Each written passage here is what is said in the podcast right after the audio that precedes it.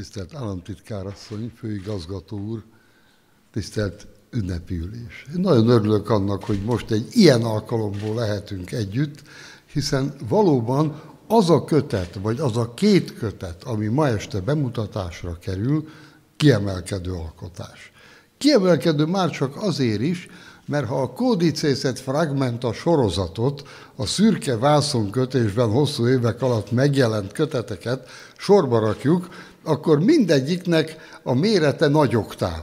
Kivéve ezt a kötetet, ez kiemelkedik, több centiméterrel magasabb formátumában is nagyobb.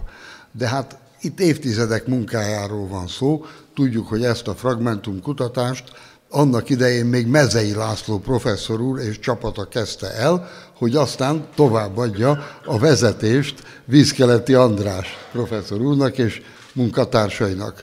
Na most ez a kutatás többnyire inkább a fragmentumokkal, vagyis a töredékekkel foglalkozott, amelyeket a magyarországi könyvtárak köteteinek a borításából lehetett restaurálni, kibontani, és elég jó valószínűséggel, ha ugyan, meghatározni, hogy ezeket a kéziratos kódexeket, amelyekből a lapok származnak, tényleg a középkori Magyarországon használták. Néha elragadhatott bennünket a lelkesedés, és azt mondtuk, hogy ó, hát milyen nagyszerű, ezt is. Aztán jobban utána néztünk, akkor kiderült, hogy hát azt a kötetet nem biztos, hogy Magyarországon kötötték, szóval belopódzott a bizonytalanság érzése is. Ugyanakkor a köteteknek a szerkesztési nyelvében is volt egy változás. Eleinte, még Mezei professzor úr alatt a szerkesztés nyelve az a latin volt nagyon helyesen, korrektül, de egy idő után azt hiszem, hogy a Harasovic kiadónak is a igényeit figyelembe véve vízkeleti professzor úr úgy döntött, hogy hát csináljuk ezt németül. És valóban több kötetnél láttuk azt, hogy német szerkesztési nyelven jelent meg, ami hatalmas tudást kíván, mert az összes műszavakat, az összes rövidítéseket, az összes fogalmakat magabiztosan kell hozzá németül használni. Most maga a kötet tartalma. Maga a kötet tartalma egy régi álomra is visszamegy. Ez a régi álom pedig az, hogy amikor Rómában a tanulmányaim alatt kéziratos kódexekkel foglalkoztam, akkor egyre inkább föltámad bennem az igény, hogy hát a Magyarországon található kánonjogi tartalmú középkori kódexeknek miért nincs egy jegyzéke, mint ahogy annak idején Radó Polikár professzor úr megcsinálta a liturgikus kódexeknek a katalógusát. Aztán hazatérve Rómából, orientálódva egy kicsit éreztem, hogy hát nem egészen olyan egyszerű dolog ez, mert a könyvtárainkban ténylegesen jelenlévő középkori kódex állomány sem olyan nagyon kánonjogi jellegű, meg aztán elég kevés is, és való igaz, hogy egy dolog az, hogy ma mi található meg a magyarországi könyvtárakban, és egy nagyon különböző dolog, hogy mi volt meg Magyarországon a középkorban. Na most ennek mentén hát az ember próbálta összeírni, jó magam cédulákon gyűjtöttem a magyarországi könyvtárakban található ilyen könyveknek valami fajta leírását, én magam még latinul írtam le annak idején, és aztán láttam azt, hogy hát nem olyan nagyon ígéretes dolog ez, meg közben csomó feladat is adódott, és azt gondoltam, hogy nem biztos, hogy ezt így tartalom szerint kell csoportosítani, hiszen vannak olyan komoly egyházi gyűjteményeink, amelyeknek a kódex állományáról még igazi leíró katalógus nem is készült. Készült, nem készült. Ugye Esztergomban Kovács Zoltán atya a bibliotékának a kéziratos kódexeiről készített azért egy jegyzéket, de hát az részletességében és pontosságában nem érte el azt a szintet, ami egy ilyen leíró katalógustól manapság elvárható. Nem azért, mert fölületes volt, hanem egyszerűen azért, mert az egy belső használatra készült jegyzék volt csupán. Na most Esztergomban viszont ugye nem csak egy könyvtárban található középkori kódexek, hanem háromban, igaz, hogy a városi könyvtárban csak egy, de hát azért a másik kettőben jelentősebb számban. Úgyhogy azt gondoltuk, hogy ennek kellene igazán egy komoly, színvonalas leíró katalógusát kiadni. Egy olyat, ami fölveszi a versenyt mondjuk azzal legalább, amit Bartoniek Emma adott ki a Széchenyi könyvtárnak a kódexeiről, majd később a Hajdú Helga féle kiegészítéssel, ugye többszörösen használtuk, vagy Mezei László az egyetemi könyvtár kódexeiről, vagy ugye Csapodi Csaba annak idején a Magyar Tudományos Akadémia könyvtárának hasonló kódexeiről.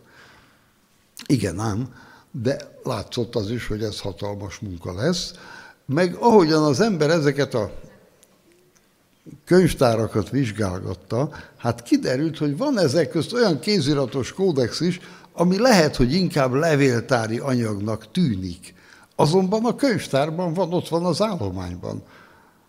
Hogy csak egyet említsek, amit néhány évvel ezelőtt Szovák Kornélnak, Tusor Péternek és munkatársaiknak a jóvoltából sikerült kiadni, ugye a Nyási Demeterféle formuláskönyv egy másik, ami nem levéltári jellegű ugyan, de mégiscsak egy késői kódex, tehát a könyvnyomtatás korából származó kéziratos kódex, ez pedig a Jordánszki kódex, amely a magyar Biblia szövegtanúja, mégpedig kiemelkedő szövegtanúja. Na most ezek biztos, hogy a hazai könyvkultúrának a tanúbizonyságai. A többieknél darabonként kellett megvizsgálni ezt is. Amikor Esztergomban úgy látszott, hogy na most már talán európai szinten újra kezdődhet az élet, hát akkor se volt ez egy nagyon gyors folyamat. 1990-ben adták vissza romosan a hajdani nagy szeminárium épületét. 16 évbe került, amíg 2006-ban sikerült a nagy szemináriumot Szent Adalbert Központ néven felújítani, és újra különböző célokra, a lelkiség, a kultúra, a kongresszusok, főiskola, főiskolai könyvtár, levéltár céljára rendelkezésre bocsátani. Ekkor tudtuk újraindítani az annak idején még Fraknói Vilmosék és Knauz Nándor alatt indult Magyar Sion című folyóiratot. Hogy az Esztergomban működő gyűjteményeinknek, illetve kulturális felsőoktatási intézményeinknek a tanárai az ott lévő kulturális gazdagságról egy saját fórumon publikálhassanak. Hát ez a magyar sion most a Széchenyi könyvtár jó voltából valós időben digitalizálva is olvasható, amellett, hogy nyomtatott formában is megjelenik. Na most tovább lépve ebben az ünnepi hangulatban azt mondtuk, hogy talán már eljött az ideje, hogy megcsináljuk ezt a kódex katalógust az egyházi gyűjteményekről és ekkor Madas Edith, Körmendi Kinga és a többiek mind-mind készségüket mutatták. Ami számomra egy óriási öröm volt, mert tudtam azt, hogy náluk jobban ezt a feladatot senki sem oldhatja meg. Azonban még a bibliotékát is föl kellett közbe újítani, magát az épületet, szóval onnan indultunk, és eljutottunk odáig, hogy tényleg úgy van, hogy körülbelül 15 év munkájával előállt ez a kiválóan pontos és részletes, azt hiszem az előbb említettéknél is szakszerűbb és gazdagabb kódexkatalógus. Tehát én azt hiszem, hogy ebben már azok a külföldiek is, akik még csak a magyar kiadást látták, megérezték azt, hogy itt világszínvonalról van szó. A Vatikáni könyvtárban, mikor megajándékoztuk őket a magyar kiadással, azt mondták, hát ez fantasztikus, Nincs ebből más nyelven. Mondtuk nekik, hogy majd lesz. Lesz a német kiadás, ami mostanra megjelent. Azt hiszem, hogy Vízkeleti Andrásnak különlegesen is megköszönjük ezt a lehetőséget, és mindazoknak, akik ezért a katalógusért fáradoztak. A magyar kiadás bemutatóján az Esztergomi Bibliotékában mertem azt mondani, hogy ez a kódex katalógus annak a bizonyítéka, hogy csak azért is van humán kultúra Magyarországon. Hát legyen most ennek a nemzetközi fórumon is egy nagy jele ez az új kötet. Köszönöm szépen a figyelmet.